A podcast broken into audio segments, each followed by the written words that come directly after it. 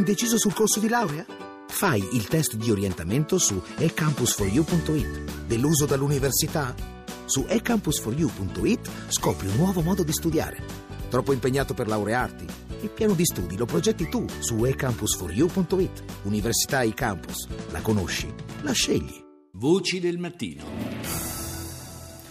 E adesso proprio in Cina andiamo dal corrispondente RAI da Pechino Claudio Pagliara. Buongiorno. Buongiorno, buongiorno a tutti gli ascoltatori.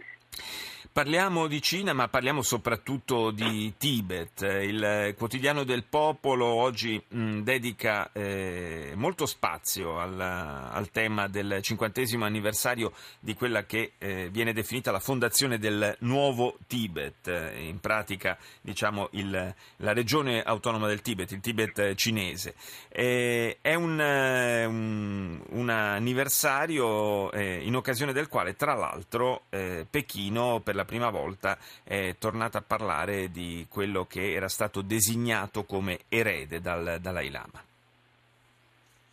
E, beh sì, allora è, è molto curioso che eh, per un anniversario ovviamente eh, eh, così, dovuto all'anno tondo, eh, in, nella conferenza stampa in cui si annunciavano le iniziative per questa scadenza, eh, un funzionario del governo cinese per la prima volta ha pronunciato il nome di quel bambino di sei anni reso famoso nel mondo dal film Il piccolo Buddha, ovvero eh, il bimbo che 20 anni fa eh, fu di fatto eh, sequestrato dalle autorità cinesi dalla sua, dal villaggio del Tibet dove viveva perché il Dalai Lama lo aveva designato, anzi individuato come undicesimo Panchem Lama. Il Panchem Lama è la seconda carica diciamo, religiosa, spirituale del buddismo eh, tibetano per 20 anni di questo bimbo prelevato insieme ai genitori non si è in realtà saputo nulla.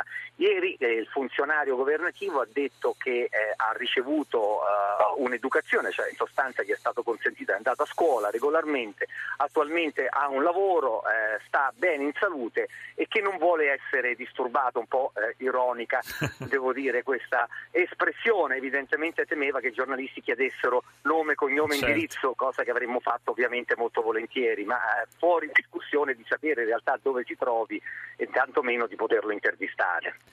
Ed è questo anniversario, eh, peraltro insomma, abbastanza controverso perché la Cina lo definisce fondazione del nuovo Tibet, eh, molti tibetani lo considerano una, una pura e semplice occupazione e questo anniversario ci offre anche l'occasione per fare un po' il punto su quella che è la situazione del Tibet di oggi.